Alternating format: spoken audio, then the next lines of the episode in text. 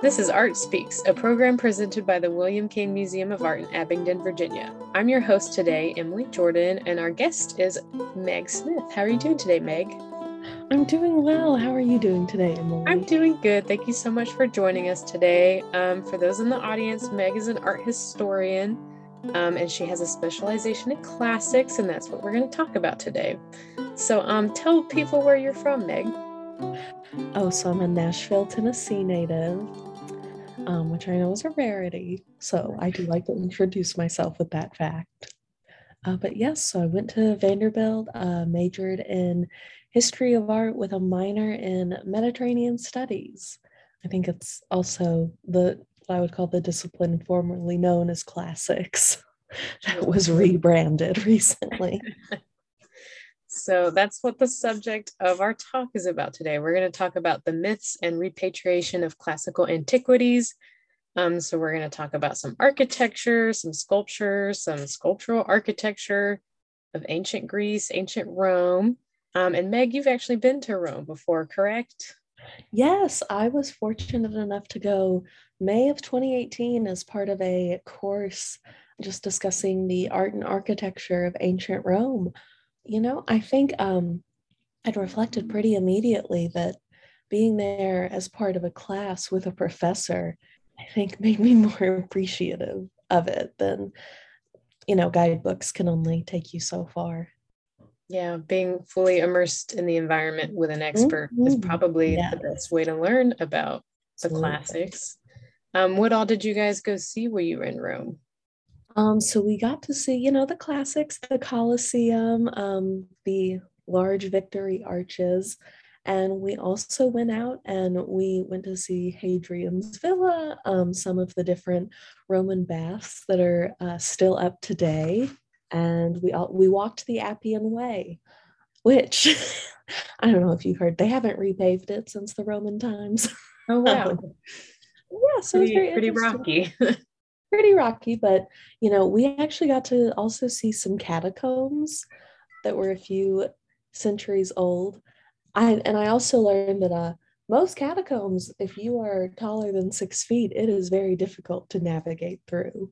But you know, just getting to see things that are still standing centuries later, um, it's very special because I think it takes you out of um, just the moment you live in and remember that we are one brief moment in the overall context that is human history. Yeah, that's very well put. I feel like the sort of stereotype for classics is you're sitting in a, a dark basement classroom with no windows while a really old professor teaches you things that you would never care about elsewise. But being in the moment in the location where so many people stood before you, that is really special.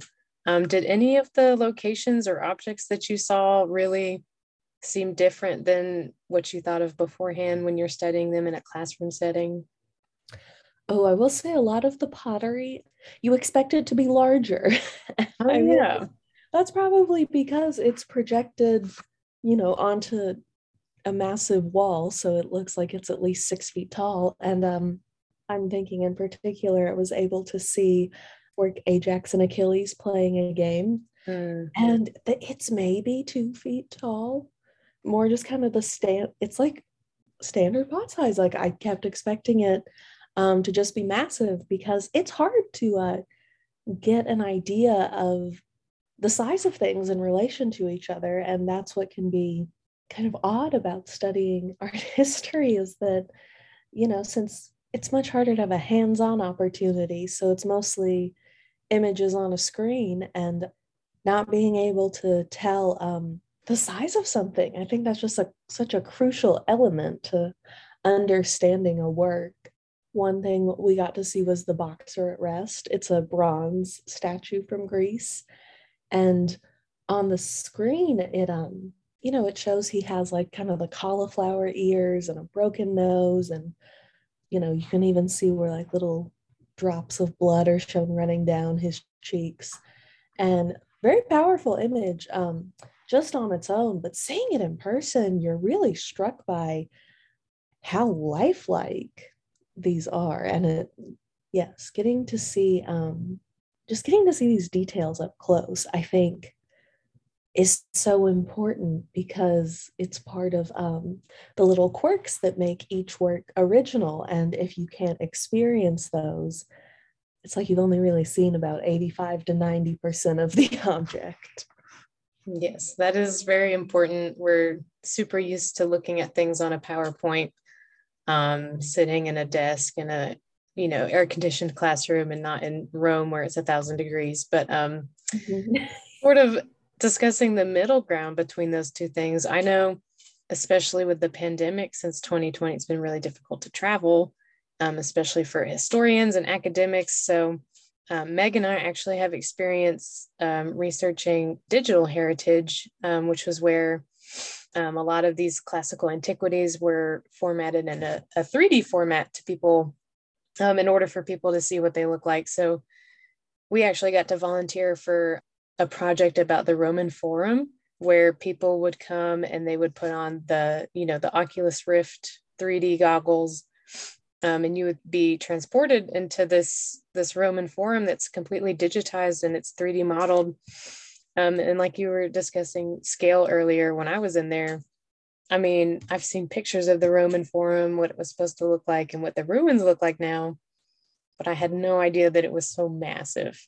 And just being a teeny tiny fake person in this computer program was just very awe inspiring, imagining how huge and impressive the actual Roman Forum would have been back when, you know, actual Romans lived there. So that's kind of like a nice middle ground. If you can't go travel, obviously you can't go travel back in time to then either. So um, our digital cultural heritage experience is really helpful when it comes to stuff like that, which is another talking point for our discussion today. We're going to talk about some of the myths of classical antiquities. And during our uh, sort of digital heritage research Meg and I have done together, we worked on this project where we had to restore some of the ionic frieze sculptures from the Parthenon. And for those of you who don't know, the Parthenon is the big rectangle temple that's in Athens, and it's really impressive. But not a lot of people know that that's colored, that a lot of those sculptures have polychromy on them. So, Meg, why don't you talk a little bit about that?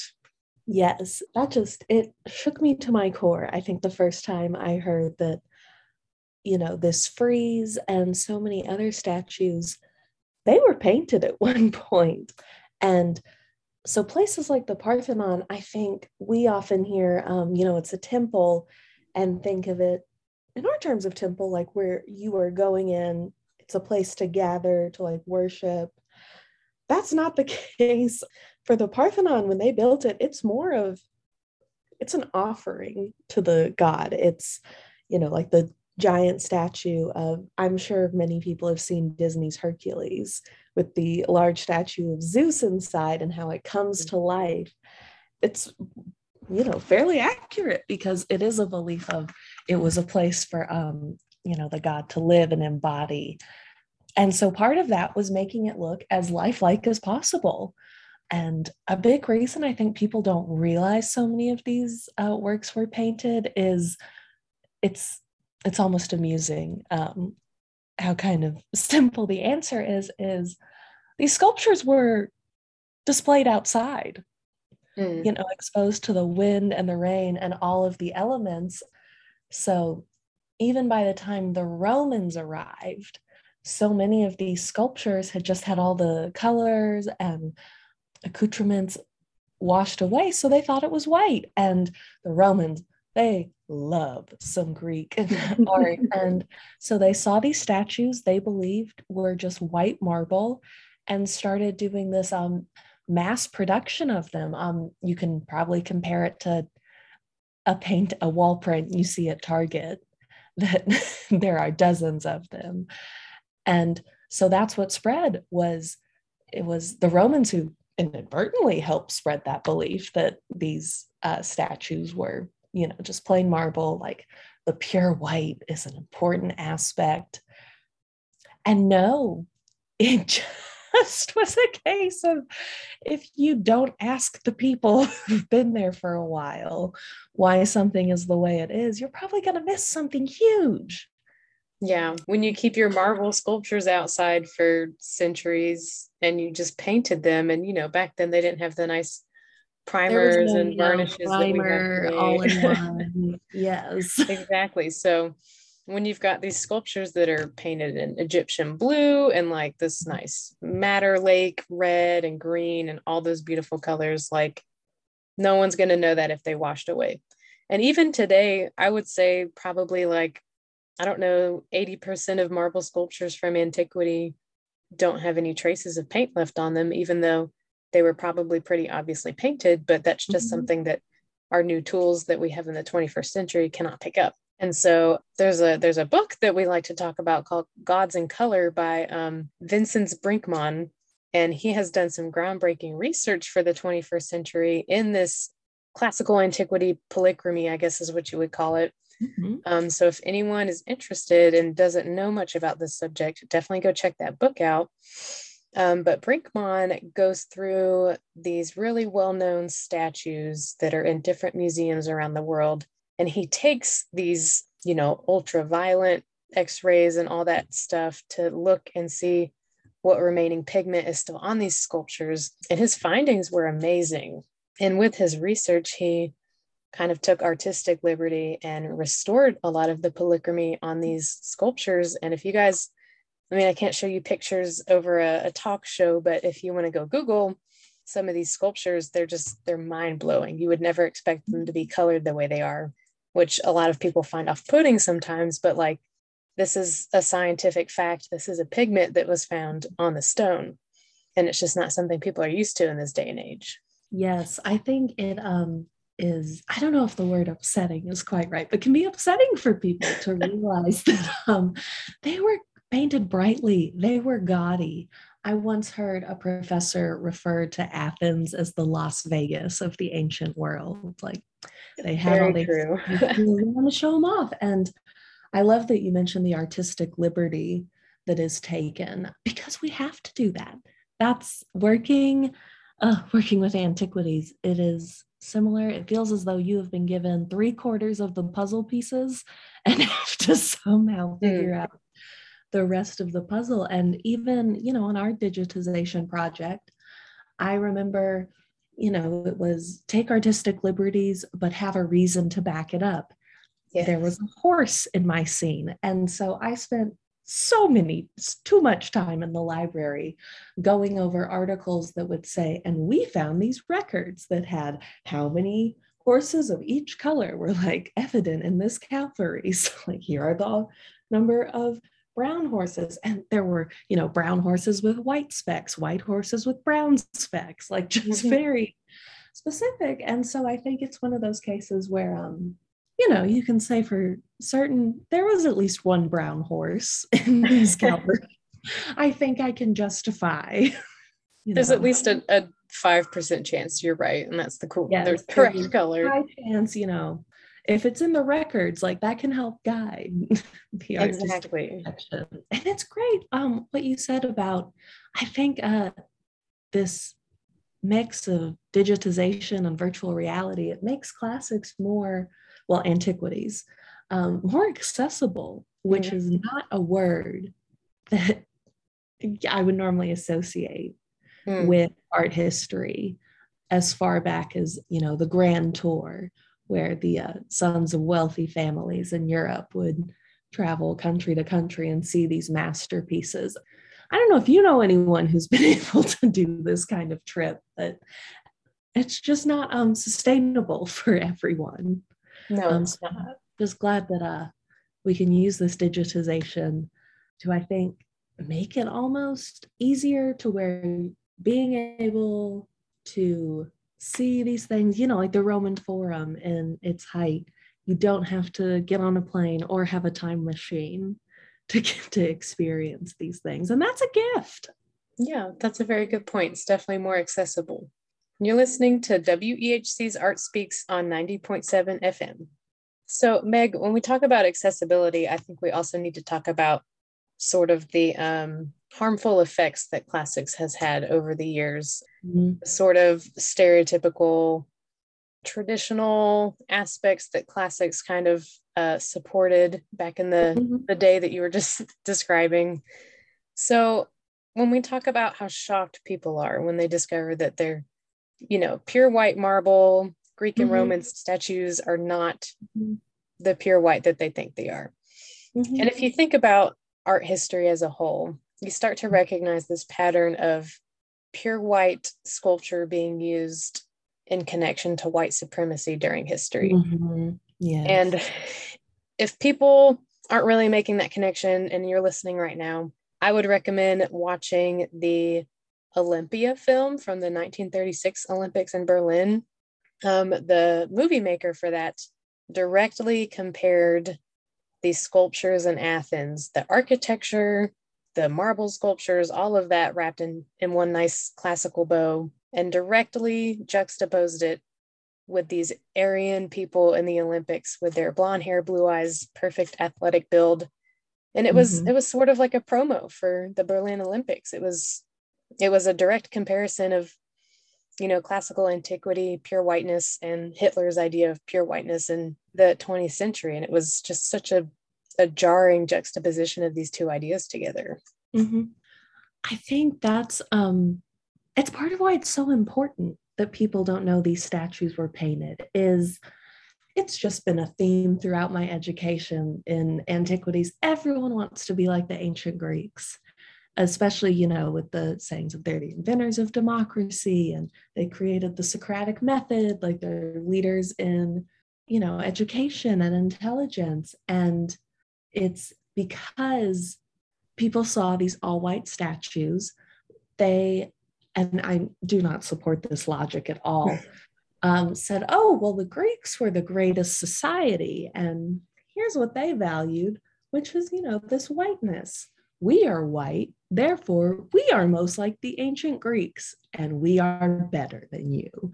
Not true, but that's the kind of convoluted logic that can be undercut with something as simple as um, these statues weren't white.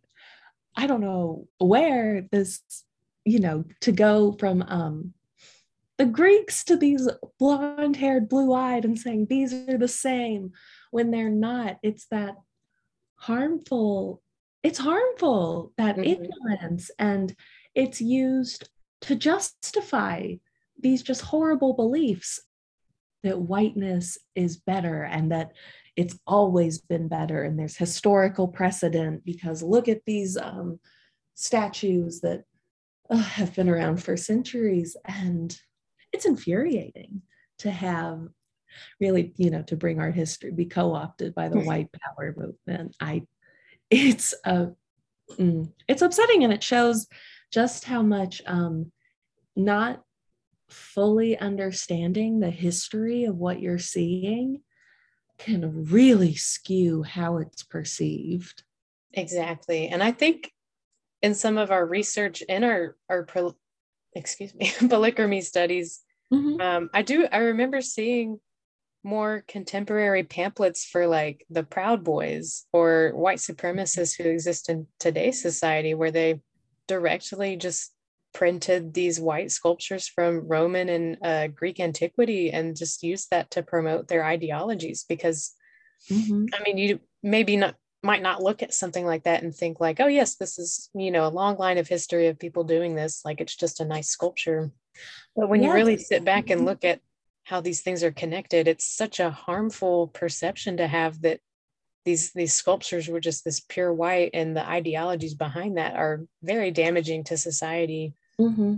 I think that's just what sparked my passion about, you know, whether it's through formal research or casual conversations with peers of wanting to spread that information, not only for historical accuracy, but also to dismantle this connection that's been made um, between white supremacy and Greek sculpture. Yeah. It, it leaves me at a loss for words because you know then that ties into the whole issue of now you know repatriation of items to museums and it's predominantly museums you know in Europe or with a large white population that has taken objects from people they colonized people of color and have quite literally stolen their culture so it's it's disheartening to see such a beautiful field like art history used to inflict so much pain. Mm-hmm. Yeah. And I think before we move on to the topic of repatriation, art history as a whole has been whitewashed since its foundation, basically. Oh, um, if we look at, you know, research from ancient scholars up to, well, maybe not ancient, mm-hmm. but, you know, Victorian, medieval, mm-hmm. up until even today, if we see sculpture rendered with the same amount of culture and skill as, you know, ancient Greece and Rome, mm-hmm. but it's in it's in somewhere like Egypt or it's in, you know, South mm-hmm. Asia, Southeast Asia, um, or just anywhere in Africa. Like a lot of those cultures painted their sculptures, or they had, you know, carved reliefs on their temples and deities and things like that that were, you know, polychromized. I guess if that's a word, I, I think I might say that up. Lifelike. Uh-huh. Yeah, because it's so much more festive, it's so much more lifelike, and that's kind of the whole idea of making sculptures as a culture is you want mm-hmm. something to represent life and adding color yeah. to that is the best way to do so but in art history research that's been done throughout its entire past has not equated these things to classical antiquities. You know, classical antiquities mm-hmm. have always been at least a step higher than like the the Nefertiti bust from Egypt. That's probably one of the most famous examples. One, one of the most stunning works of art I've ever seen. Exactly, and that one is beautifully painted, and it survives mm-hmm. so well too. And yet, people see that and they don't equate it to the painted polychromy in classical antiquity mm-hmm. because it can't possibly be on the same level. It has to be better yeah. somehow. Yes, clearly they can't be on the same level. A ridiculous belief. But on the subject of repatriation, I think one of the, the hottest topics in the art history world these days is the Elgin marbles. Mm-hmm. I know everyone loves to talk about those. And I I thought one of the last things I heard was that the British Museum had agreed to send them back to Greece. But a couple days ago, there were some new articles that surfaced saying that the, I think it was the president of the British Museum, mm-hmm. um, had only agreed to let them borrow them for a time being.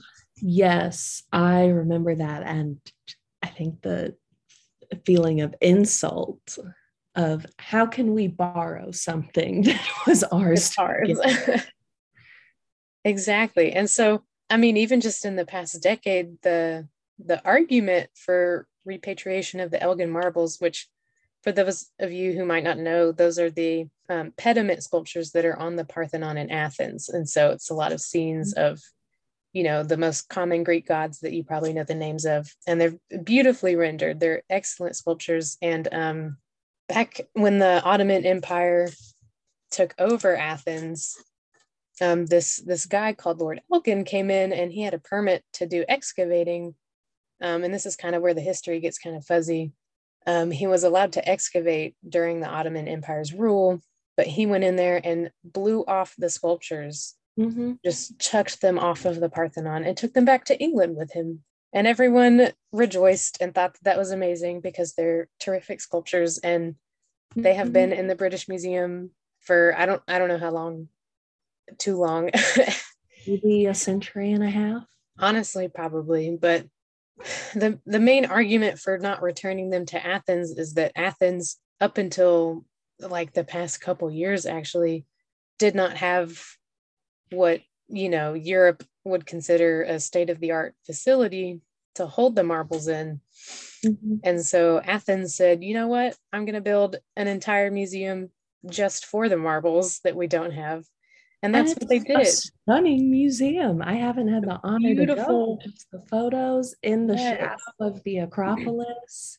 It is a beautiful piece of architecture, and it's also a state of the art facility for a museum. Yeah. And it is the exact outline of the Parthenon, and it's right next to the Acropolis. Where they should go in context. In context yeah. is a big phrase in art history, and just I think the most recent argument I had heard now was even though they have the facilities, as the uh, marbles are too old and delicate to return. Yes, because transporting which, from frankly is a genius move on their part because that claim only gets more valid with each year that passes because exactly. they only get older. And I think it just kind of shows how unfair like there are clear those with clear advantages and disadvantages in the museum world that you know you know say you you know just being told um oh well you cannot have them back because you don't have adequate facilities. Okay let's build adequate facilities. Uh, well now here's the next reason why you cannot have them back and it can really just feel like you're running in circles or you know you're just pushing the boulder up the hill every day only to have it roll back down on you. Exactly it's just it's compounding reasons as to why they cannot be returned to their hometown.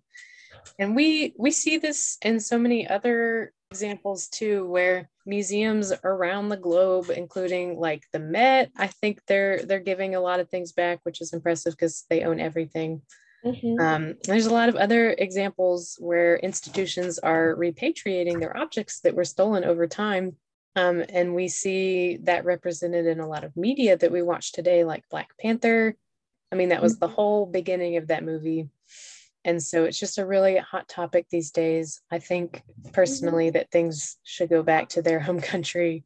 Yes. Um, and I think that might take a little bit longer than we hope, but yes, we'll just keep hoping. Think, um, I think we are at the precipice of a reckoning. And it's a very exciting time and also very intimidating because we have finally brought these conversations of who owns the past to an international scale. And I just don't think that there are, I'm not sure that there are simple answers that can leave everyone satisfied. And so I think it will be a series of difficult conversations and a series of important conversations about what we want our field to look like moving forward. That is very well put. It's going to take a while and it's not going to please everybody, but hopefully we can do the ethical thing and sort of mm-hmm. repatriate what the Western world has colonized. But thank you so much for being on our show today, Meg. You've really brought a new perspective to this topic, and maybe we'll see so you again sometime soon. Oh, yes. Well, thank you so much for having me. I, you know, art history people love to talk about art histories. we do.